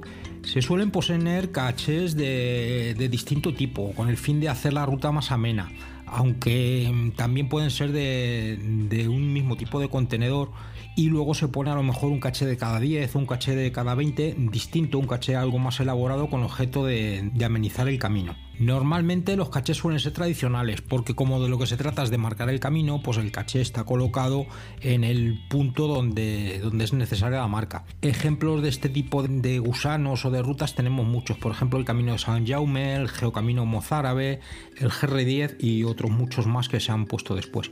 Eh, sí, eh, el Camino Mozárabe eh, sí había más distancia entre cachés, estamos hablando de unos quinientos o seiscientos metros, y era más en plan un poco eso de estar haciendo el Camino Mozárabe, recorriendo el sendero y aprovechar para hacer cachés, mucho, pero digamos que la idea principal era pues eso, hacer el camino. Y por último tenemos los glifos. Eh, los glifos eh, son un Power Trail, un gusano hecho de forma que, visto en el mapa, pinta alguna cosa interesante. Por ejemplo, en el caso del R dos D dos, el Steampunk, que pinta unos engranajes, pues cada uno pinta lo que le gusta. La bicicleta de, de Tommy ochenta. Que hay, conozco algún geobar como la bicicleta de Tommy ochenta, uh-huh. que la verdad es, lo recomiendo porque conjuga lo que es el geoart, un geoart bonito, que luego lo tienes pintado en el mapa, con unos contenedores simpáticos, curiosos, incluso claro. algunos son... Es un reto encontrarlos. Eh, llevan más trabajo, pero como también están en un sitio un poco más recóndito, no tienen tantas visitas y, y bueno, pues se mantiene bastante bien. La verdad claro. es que es un, un jugador muy chulo. El objetivo, no hay que olvidar, que es hacer el dibujo en el mapa. Y por detrás están los cachés, que son los que realmente marcan la ruta que queremos seguir. Para conseguir esto, lo que se hace habitualmente es utilizar cachés cuyo final no coincida con las coordenadas publicadas, de manera que las, publicadas, las coordenadas publicadas forman la imagen y las coordenadas finales indican dónde, dónde está el caché. Por eso es muy habitual utilizar guérigos o mysteries, incluso yo los he visto hechos con letterbox o con multis. También es cierto que hay alguno muy esporádico colocado con tradicionales. Por ejemplo, el hidalito que está en el desierto de Tabernas está hecho con tradicionales, porque al haber mucho espacio y ser todo de, de libre tránsito, pues permite hacer un glifo sin necesidad de, de hacer subterfugios como, como transformar unas coordenadas en otras.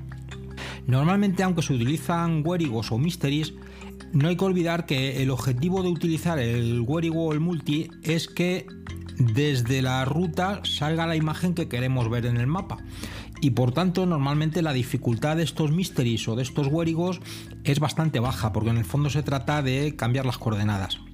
Ejemplos de, de glifos pues tenemos lo que decíamos antes, el R dos tres dos, G S que está en el Alto Tajo, eh, no sé, hay muchísimos ejemplos. El Geosurair es una mezcla bastante extraña en este aspecto, porque están los cachés están apurando al máximo.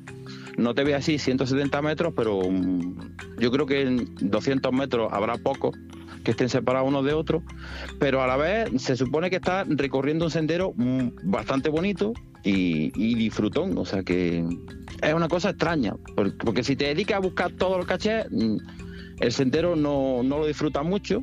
Y Lucas también tiene unos pocos. Vamos a ver, Estacito, eh, R dos D dos, ahora está la tabla periódica emocional. Ajá. Tengo uno que es muy chiquitín, que es una especie de serpiente por el pantano de San Juan, y así sí. Yo ni lo contaría. Eh, y está el mapa de el mapa del dragón. Uh-huh. Ah, y la estrella, la estrella. Sí. Pues cinco, cinco glifos, más o menos. ¿Y tuviste el Geópolis? ¿No? Ah, bueno, el Geópolis sigue allí. Lo que pasa... Sí, sí, es cierto, aún sigue allí, no me acordaba de él. Pues son seis que van, así. Ajá. Más o menos. La historia de este tipo de cachés eh, no es muy antigua, es decir, la, desde el principio del geocaching en España no se colocó ninguno de estos. Los primeros Power Trail o gusanos que se pusieron en España fue en el año dos mil diez. Uno de los primeros fue el S G R treinta y tres de la Orden del Carajillo con cancelator a la cabeza, que fue en julio del dos mil diez. En agosto del dos mil diez se puso la Vía Verde de la Jara, que la puso Motero siete y que ahora la ha adoptado Lucas Picarás. Luego se puso, por ejemplo, en el en abril del dos mil once se puso el Canal de Castilla, el G R diez, en agosto del dos mil once el Camino San Jaume, y a partir de ahí han ido creciendo progresivamente. De los glifos, de los primeros que yo recuerdo, eh, está la G de Valladolid, que fue un tanto mítica porque la gente tenía mucha ilusión por hacer la G de Valladolid. Sí, porque también depende un poco de la zona en la que estés escondiendo. Yo recuerdo el caso de, creo que Valladolid puede ser, donde sí. Estuvo la, la primera G. No, sí, sí, la primera G fue en Valladolid, sí. Efectivamente. Sí, que, que allí en mitad de un pinar que digamos que uh-huh. Tienes margen para moverte, pero sí. En nuestro caso, que era Sierra Nevada, hay cosas que tienes barrancos, tienes picos, tienes que es imposible de, de poner caché, o sea que... Consejos para poner este tipo de cachés. Previo a, a la colocación de los cachés, mucho estudio.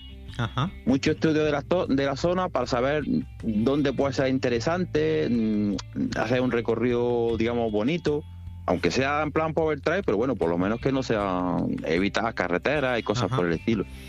Y eso, estudiar mucho la zona con mapas, con fotos satélite y llevarlo bastante preparado. Digamos, desde casa ya la ubicación aproximada, evidentemente, de, de cada caché. Sí. Bueno, pues eh, este tipo de cachés tiene una secuencia de colocación o una manera de colocarlos. Evidentemente, si vas a colocar quince o veinte cachés, no merece la pena que te compliques la vida, pero si estamos hablando ya de poner cincuenta, cien, doscientos cachés, eh, hay que seguir un poco una, un cierto orden. En primer lugar, debes buscar un espacio grande donde te quepan. Como habitualmente se ponen entre cinco o seis cachés por kilómetro, depende de lo que lo quieras apretar, con seis cachés por kilómetro se pondrían cada ciento sesenta y seis metros, que aunque mmm, daría para que fuese publicable, yo la verdad es que no aconsejo apretarlos tanto, porque a la que te descuides te comes la distancia y al final te queda hueco o tienes que ir a, a cambiarlo de sitio. Yo creo que una, mmm, poner cinco cachés por kilómetro está bien y da una distancia de doscientos metros. Entonces, como estamos diciendo, te tienes que buscar un espacio grande, porque sesenta cachés ocuparían diez kilómetros de longitud, con lo cual si quieres poner ciento veinte cachés, pues tendrías que buscarte una ruta de, de veinte kilómetros de longitud. Otra cosa importante al poner este tipo de cachés es seleccionar un tema. ¿Por qué? Pues porque mira, básicamente si seleccionas un tema, eso te va a dar eh, el nombre de los cachés y te va a dar las imágenes que puedes poner, y te va a dar, en el caso de que quieras poner un glifo, pues te va a dar el dibujo que, que quieres hacer, con lo cual es importante coger un tema. Hay muchos temas que, que dan para, para poner una, un power trail, un glifo, un gusano. Por ejemplo, en el caso de los Pokémon es evidente, Pokémon hay seiscientos, ochocientos, con lo cual eso te da para, para poner cachés. ochocientos uno. En su momento eran sí. todos los Pokémon que había. Luego salieron Ajá. más, pero sí. no he seguido ampliando la, la claro. serie. Pero sí, ahí me liaba a poner cachés y Pokémon. Además eran, eran tradicionales, no eran augebar. Y Pokémon, y Pokémon, y Pokémon. Estoy pensando sí. que cuando... Aún están todos, pero el día que caiga uno, le voy a poner, lo de, que le voy a poner la bola esta de, de la Pokéball. Lo ha cazado. Y lo voy a desactivar. Otro clásico son los elementos, de los cuales hay más de, más de uno. Y podemos escoger, pues yo qué sé, eh, mamíferos, pájaros, plantas, eh, ciudades de España, no sé. Pero es importante tener un tema claro, porque eso te, te va a ayudar mucho. Luego debes conseguir los contenedores. Pues al principio eh, ponía de todo tipo. Eh, tapones dobles de botella, preformas, cajitas, tal. Pero con el tiempo me di cuenta de que no era el camino, porque te implica mucho mantenimiento. Entonces, eh, al final llegué a la conclusión de, bueno, lo mejor eran las preformas, y montaba conjuntas eh, en los grupos de WhatsApp para la gente que quisiera comprar. Pues uh-huh. mira, yo voy a comprar ochocientas preformas sí. y van a salir a un buen precio. Pues, ¿quién se apunta? Y bueno, pues la gente se apuntaba, y el mejor es la preforma, porque además eh, no es tan grande como otros cachés y los puedes poner eh, debajo de piedras. Hay que tener en cuenta que el mantenimiento de este tipo de cachés es complicado, porque has puesto muchos cachés y, y entonces pues tendrías que ir frecuentemente. Entonces hay que conseguir poner un contenedor que sea bastante robusto, que aguante muy bien las inclemencias del tiempo y que no tengamos que estar todo el día reponiendo. Además, en muchos casos estas series están pensadas para que las repongan los propios usuarios. Dentro de los muchos cachés que, que yo he visto por ahí colocados, pues por ejemplo he visto botes de análisis clínicos, he visto eh, botes de pastillas de omeprazol, pero yo la verdad es que el contenedor que más me convence para, para poner este tipo de cachés son lo, los P E T de las botellas. Eh, los P E T de las botellas comprados en cantidad pueden salir a unos diez céntimos. Y, y además son súper resistentes, y al ser todos iguales es muy fácil de mantener. Y además, como extra, te, como es muy, un contenedor muy barato, te permite dejar escondido en algún sitio una pequeña bolsita con diez a quince botes, con objeto de que la gente pueda hacer el, el mantenimiento. El siguiente paso es imprimir los logbook. Esto, pues seleccionas una plantilla que te guste, hay bastantes por ahí. En el caso de los P E T, si has elegido un P E T, pues son tiritas de papel que recortas con, con una guillotina, que recortas con una guillotina y los coges con una grapita y ya está. Pues nada, una vez que tenemos todo nuestro material preparado, el siguiente tema es cómo ponerlos. Bueno, pues eh, en primer lugar, y esto ya mmm, depende de cada uno, ¿no? Es imprescindible tener un sitio donde los vayas a poner, es decir, tener una ruta marcada, una zona en la cual eh, se pongan los cachés. A ser posible tienes que tener un camino. A mí me gustan los circulares, porque empiezas en un lado y acabas en el mismo, con lo cual si va más gente o, o vas tú solo y vas andando, es mucho más sencillo de hacer. Primero pienso el dibujo que quiero hacer, uh-huh. luego lo puedo redimensionar sobre el mapa, más pequeño o más grande, dependiendo de los caminos que yo, a nivel de mapa, sin ir al sitio, Ajá. vea que hay disponible. Cuantos sí. más caminos, más fácil es poner. Además, hay que tener en cuenta que si los caminos tienen campos de, campos de, de cultivo al lado, Ajá. ahí no debes poner cachés porque se pierde. Claro. Tienes que buscar árboles, etcétera. Entonces, me cojo eh, eh, Google Earth Pro uh-huh. y voy haciendo una especie de propuesta de coordenadas finales. Voy poniendo uh-huh. puntos. Y lo hago corresponder con las coordenadas finales que yo he puesto sobre el dibujo. Uh-huh. Una vez que ya tengo todo y más o menos me cuadra sobre el plano, claro, yo las coordenadas finales las planteo en sitios que se ven rocas, que se den árboles. Ajá. Sitios libres. Eh, hay que estudiar mucho por dónde se va a ir. Y no olvides que puede haber caches previos, por lo que es importante tenerlos en cuenta. Otra cosa que muchas veces no tenemos en cuenta y, y se te pasa es tener en cuenta los caches que ya existen. Porque claro, a veces pones un caché y resulta que luego no te vale porque está a menos de ciento sesenta metros de otro que no habías visto. Pues eso también me ha pasado. Ajá. O, o vas estudiando la zona y hay caches puestos previos de otros geocaches, sí, y, y te van estropeando la distancia. Claro. O sea que... Y luego, una vez que tienes claro el sitio por donde se va a ir, pues hay dos maneras. En el caso de los que hemos puesto nosotros, que por ejemplo hemos puesto los de los cachés de la serie Steampunk de Geocaching Spain o la G S, o los cachés de C M K, que son series con unos cien cachés, pues lo que hemos hecho ha sido, una vez seleccionado el camino, hemos ido con varios coches y, y vas avanzando con el coche. Cuando pasa la distancia de los ciento sesenta metros, pues pones el caché. Ya os digo que no conviene apurar mucho, porque si apuras mucho te acabas pillando los dedos y te toca volver a recolocarlos. Para que os hagáis una idea, por ejemplo, en, en la serie de, de Steampunk, que se pusieron ciento un cachés, pues utilizamos dos coches y se pusieron en unas tres horas. Ponerlos relativamente fácil, en algunos casos más fácil que, que buscarlos. Y siempre eh, yo lo que hago es buscar una referencia, eh, post, eh, pie de poste, si puedo, uh-huh, eh, uno de esos postes que tienen base para que no se caigan, son como uh-huh, refuerzo, árbol, etcétera. Siempre vas a, a tiro hecho. Claro. Eh, para intentar facilitar a los buscadores. Pero sí es cierto, sí, que buscar muchas veces eh, cuesta más que esconder, porque además, según la climatología, te lo pueden haber cubierto y está más complicado. Sí. Han crecido los cardos, etcétera. Luego, en cuanto a la toma de coordenadas, yo recomiendo eh, ir con el G P S, marcar un waypoint en el punto en el que lo colocas y que hagas una foto georreferenciada. Así tienes las dos cosas para, para comparar. Y luego, a la hora de tomar las coordenadas, yo lo que hago para... Yo más o menos he llegado a calcular que me cuesta un minuto y medio cada caché, poner cada caché. Lo que hago es llegar a la zona.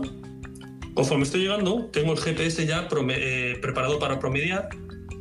Lo pongo a promediar desde el coche, no lo bajo. Me bajo con el móvil para poder sacar la foto y eh, dejo el caché, saco la foto. La foto también va georreferenciada para luego poder, ajá, hacer una comparación. Cuando me subo al coche, el G P S ya tiene georreferenciado. Claro, no puedo aparcar a siete metros, pero normalmente aparco, aparco a uno o dos. Ya está georreferenciado. Ajá. Lo guardo, mientras voy tirando, bueno, lo guardo y lo vuelvo a poner para el siguiente caché. Así puedes, eh, no te tienes que tirar días y días. Yo para el del dragón, ajá, tardé unos cuatro días en colocar los mil cachés haciendo, sí, esto. Yo recomendaría utilizar preferentemente un G P S, y digo utilizar un G P S porque luego desde él es muy fácil extraer las coordenadas de, de manera electrónica, lo cual nos permite que no tengamos que andar copiando a mano, que al final lo único que produce son errores. Entonces es preferible que quede todo almacenado en el G P S y luego, cuando con el G P S llegamos a casa, descargamos los ficheros correspondientes y nos queda todo bordado. Uh-huh. Y, y luego ya pues te creas tú. Yo en mi caso era eso, o sea, descargo todo el, el track y los waypoints al, al base camp y de ahí voy sacándolo. Yo en mi caso es muy sencillo, lo, lo hago en un, en un documento de texto. Ajá. Ahí voy copiando desde Basecamp al documento de texto y luego voy copiando del documento de texto a la página de... Eh, además, luego tenemos la foto de que hemos realizado, que además, como está georreferenciada, nos da las coordenadas y nos sirve de foto spoiler por si, por si lo quisiésemos poner. Ya decíamos que no apures mucho las distancias, que con seis cachés por kilómetro, que son doscientos metros, va muy bien, queda una distancia muy cómoda y fácil de colocar. Bueno, pues una vez que hemos colocado nuestros cachés en el campo, nos queda el, el trabajo en casa. Y el trabajo en casa es un trabajo duro, y es duro porque al final lo hace uno solo. Es un trabajo que es un tanto desagradable porque es muy repetitivo y que, y que bueno, que, que hay que hacerlo, que es imprescindible. Pues yo, es una cosa que siempre echan falta a nivel, en, en la página de, de creación de, de cachés, que no, no está estudiado, no está contemplado el tema de la creación de, de cantidad de, de cachés así en plan masivo. Entonces yo lo que me hacía era pues una plantilla y mucho copiar y pegar. Básicamente copiar y pegar, porque yo sé que hay gente que hace tecleando a mano las coordenadas, sí, pero eso para mí supone un problema de, de transcripción, sí, porque te puedes equivocar muy fácil. Entonces yo me lo hago en un, en un documento, tengo ya todas las coordenadas, todas las pistas, todo, digamos, todo lo que voy a meter en la ficha. Ajá. Y voy cortando del documento y pegando en la ficha de creación de, de caché. Pero que se hace es muy pesado y muy tedioso por eso, porque la página de creación no contempla eso y te pide muchas preguntas reiterativas, digamos, de lo mismo. Nosotros solemos utilizar el Basecamp, de manera que descargas desde el G P S los, los cachés y en el Basecamp los puedes ver ya situados sobre el mapa. Y además puedes generar eh, ficheros G P X con ello, con lo cual luego te permite, si quieres entregar un fichero con todos los cachés puestos o quieres manipularlo de alguna manera, ahí, ahí lo tienes. Y luego, a partir de aquí, que ya tienes las coordenadas eh, sobre en el ordenador, pues hay dos maneras básicas de hacerlo. Una de forma manual, que es copiar y pegar a mano, es decir, vas a crear nuevo caché. Bueno, lo que recomiendan la gente que ha puesto muchos es que nos pasemos todo a, a un solo fichero, de manera que no andemos copiando datos a mano, sino que lo tengamos todo centralizado, de manera que en el proceso de creación sea copiar y pegar, ir rellenando las fichas, ir mandándolas a, a enviar. En el caso del manual, no te queda más, de, de hacerlo manualmente, no te queda más remedio que, que utilizar este procedimiento. Yo lo que no recomiendo es andar tecleando coordenadas, porque como son muchísimas te equivocas seguro. Sí, nada, yo eh, eh, lo que tú dices es pesado, tedioso y, y que tampoco aporta demasiado, porque al fin y al cabo eso casi se, debería considerarse casi como un único caché, donde, que tengas que hacerlo mil veces lo mismo para crearlo, pues un poco... Si tú dices que resulta eso pesado, eh, yo hay gente con la que digamos que flipo en colores. ¿Sí? eh, alucino auténticamente, porque por ejemplo en, en mi caso con el Surair, que es lo más ¿Sí? masivo que he hecho yo, eh, las fichas de los cachés son idénticas para ¿Sí? todos los cachés, pero hay gente como pícaras que personaliza cada caché.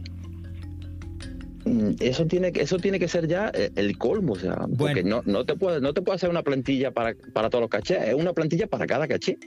Y luego hay otra manera de hacerlo, que es hacerlo de manera automática. Por ejemplo, en erre dos de dos cogí una temática y busqué un blog, un, uh-huh. un foro, en el que tenían colgados un artículo por cada, uno para Darth Vader, uno para Han Solo, etcétera, etcétera. Copié la página H T M L, el código H T M L, y lo puse en un Excel. Yo trabajo uh-huh. muchísimo con Excel, entonces tengo mucha uh-huh. soltura. Y lo que hago es eh, una columna para el listing, otra para las coordenadas, otra para las coordenadas finales, etcétera, etcétera. Todo eso eh, es importante que a la hora de codificar tiene que estar en una línea uh-huh. para evitar que te pongas saltos, ¿vale? Eso lo complica. Pero bueno, a, a tan bajo nivel, eso lo convierto en un C S V y hay herramientas que... Uh-huh. Eh, lo que hacen, tú los conoces, son como robots sí. que navegan por la web. Va a esta página, introduce este dato en esta celda, le da el botón de enviar, en la siguiente página pasa un tiempo y él espera, en la siguiente página va rellenando, cada una de las columnas va en cada uno de los, de los, eh, de los huecos. Ajá. Y cada fila sería un caché. Entonces así, sí. si tienes una, un buen robot, eh, puedes hacer miles y miles de, miles y miles de cachés. Es decir, podemos utilizar programas de, de automatización en el navegador, como por ejemplo puede ser iMacros, que nos permite que de manera automática se haga todo este proceso. Básicamente consiste en creas un macro nuevo en el cual eh, le das a grabar el macro y tú vas siguiendo sobre la página web de Geocaching los pasos que tiene que hacer para crear un nuevo caché. Todo eso queda grabado y además tiene el extra de que luego tú en los campos que se tienen que rellenar le puedes decir que esos campos los leas desde un fichero, con lo cual todo el proceso queda automatizado.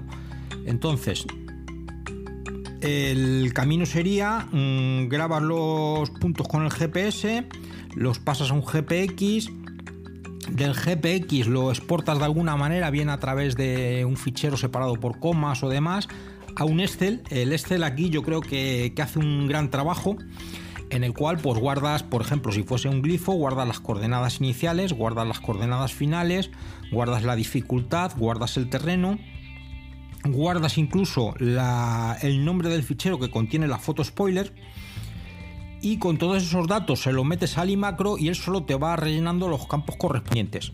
El proceso de crear un caché debe crear un caché cada quince o veinte segundos. Evidentemente el proceso no es del todo automático, sino que por razones diversas a lo mejor se te acaba parando cada media hora porque no tienes bien cogidos los retardos o tal, pero al final consigues que salga y en media hora a lo mejor te ha colocado del orden de treinta o cuarenta cachés. Entonces cada media hora te toca ir a supervisar y ver por qué se ha parado y recuperar donde estaba. Pero automatizar este proceso um, hace que, el proceso, que todo sea mucho más sencillo.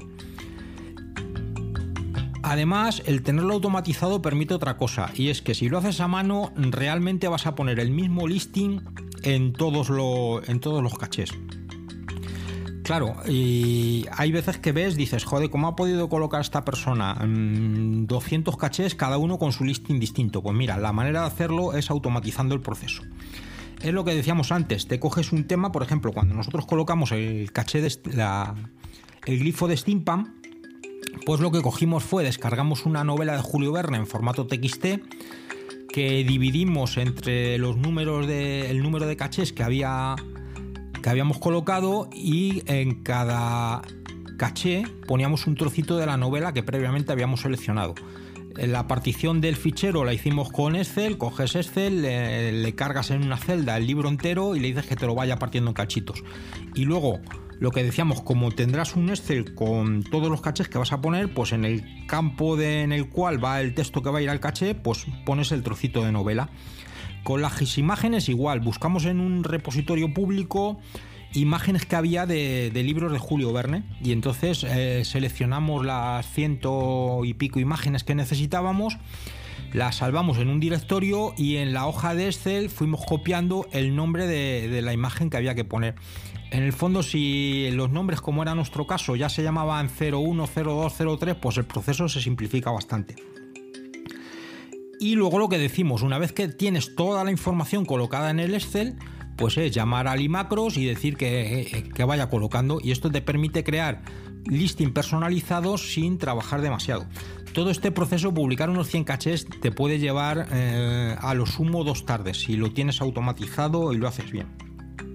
Y también nos han contado algún truco extra de los que utilizan habitualmente cuando ponen cachés.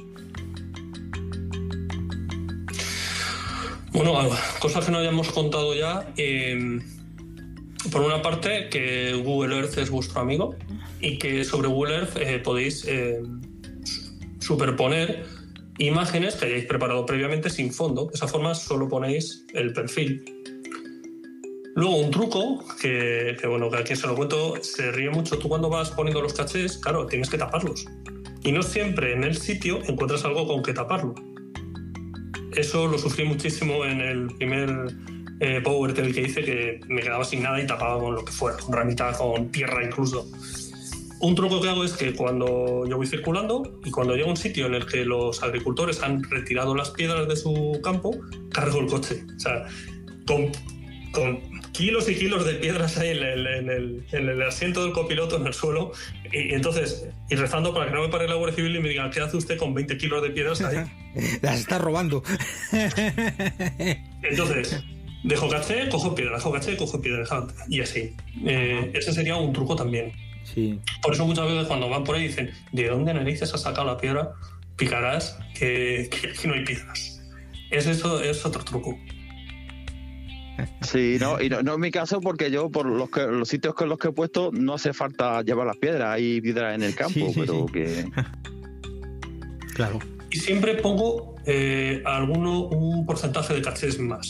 Es decir, si yo con el dibujo lo pinto con sesenta, pues pongo setenta. Uh-huh. Porque luego siempre te fallan un poco las, las cuentas. Sí. Ya, me cargo esa Pocket Query en el G P S, me voy por los caminos y voy poniendo cachés. Ajá. Y conforme lo voy poniendo, voy cuadrando bien las coordenadas, porque sí. muchas veces me tengo que ir dos metros, cinco metros, etcétera. Claro. Y por último, una vez que tenemos todos nuestros cachés maquetados y enviados a revisar, hay que tener en cuenta una serie de cosas. que es el trabajo de los revisores. Tal como está ah, programada la publicación de cachés, ellos tienen que revisar uno por uno cada uno de los cachés y decir que se publican. Y entonces al final, como comprenderéis, esto es un trabajo ingente. Si les mandas quinientos cachés a revisar, pues tienen que ir quinientos cachés uno por uno eh, dándolos de alta. Antes eh, se podía programar el día de publicación con objeto de que todo tu Power Drive o todo tu glifo saliese junto. Pero actualmente no admiten eso porque para ellos supone un trabajo ingente, porque no está muy automatizado y entonces uno por uno tienen que ir yéndose a publicación, seleccionar la fecha de publicación, bla, bla, bla, bla, bla. Total, que es un follón y ahora mismo no admiten el, el publicarlos de manera programada. Y además hay que tener en cuenta una cosa, y es que si les mandas muchos cachés saturas a todo el resto de la gente, con lo cual lo que hacen habitualmente es te ponen en cola, van revisando tranquilamente tus cachés, pues revisan diez, quince, veinte al día y van saliendo a, a esa velocidad. Y una última pregunta, ¿a vosotros os gusta hacer Power Trail? Pues yo con eso tengo una relación un poco discontinua. Hay momentos que me gusta y momentos que no. Eh, hay momentos en que dices, cuando llevan dos o tres horas buscando caché, cada tres o cuatro minutos uno, mmm, dices, ya estoy hasta las narices, ¿qué pinto yo aquí? Y otras veces que estás tranquilamente en tu casa y te pones a mirar el mapa y dices, uh, qué cosa más chula. Mm, y sabes lo que va, a lo que va y, y estás deseando hacerlo, o sea que depende del momento. Es aburrido. Yo he hecho Power Trail de buscar, sí. Y a los doscientos cachés dices, ¿qué estoy haciendo con mi vida? Y ahora que ya conocéis todos los secretos para poner un poco el trail, ya estáis tardando en llenar el campo de cachés. Venga, ala, a poner cachés, que es primavera.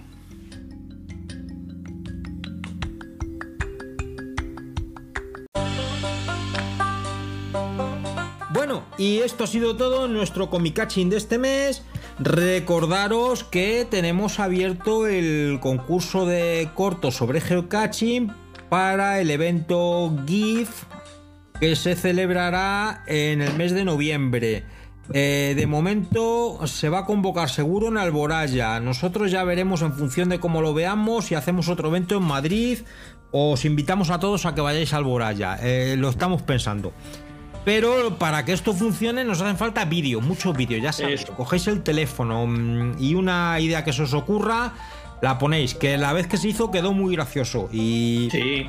y, y distinto al, al GIF oficial, porque aquí las reglas son bastante más relajadas. Y, y no voy a decir más el teléfono. Y no eso. Que la información de las reglas y de dónde hay que enviarlo y demás... Eh, la encontráis, la tenéis en la página de Cómica. Decir que el vídeo que hagáis, básicamente lo que tenéis que hacer es subirlo a YouTube y nos mandáis el enlace. Luego nosotros juntamos todos los enlaces y ya quedan ahí para verlos. Que ya veremos el formato que le demos para, para verlos y para dar algún premio. La nueva de publicación son realmente sencillas. Si, pub- si lo puede publicar YouTube, lo publicamos nosotros. Eso es. Fíjate si es fácil. ¿Qué más cosas tenemos pendientes por ahí? ¿Qué más tenemos? Recordaros que tenemos la auditoría abierta, que queremos que nos comentéis lo que os gusta, lo que no os gusta, lo que pondríais, lo que quitaríais. Eh, una cosa que, por ejemplo, hemos dejado de hacer es el Geocaching Live. No sé si le, le veis interés, si os gustaba. Entonces, bueno, pues nos lo comentáis por ahí en la auditoría, ya pondremos las preguntitas. Y ya está, y yo creo que esto es todo en el ComiCaching de este mes, ¿no? Bueno, pues nada, pues esto ha sido todo lo que os teníamos que contar. Esperamos que lo hayáis disfrutado. Y bueno, una última rondilla. Venga, Juan Carlos, Mari José. Pues nada, un placer y, y hasta el siguiente, hasta el mes que viene.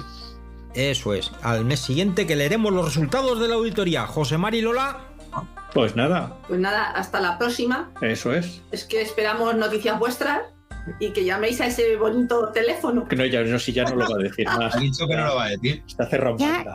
Que no lo digo más. Que lo he dicho muchas veces hoy. Hala, pues despídete ya. Chao, pescado.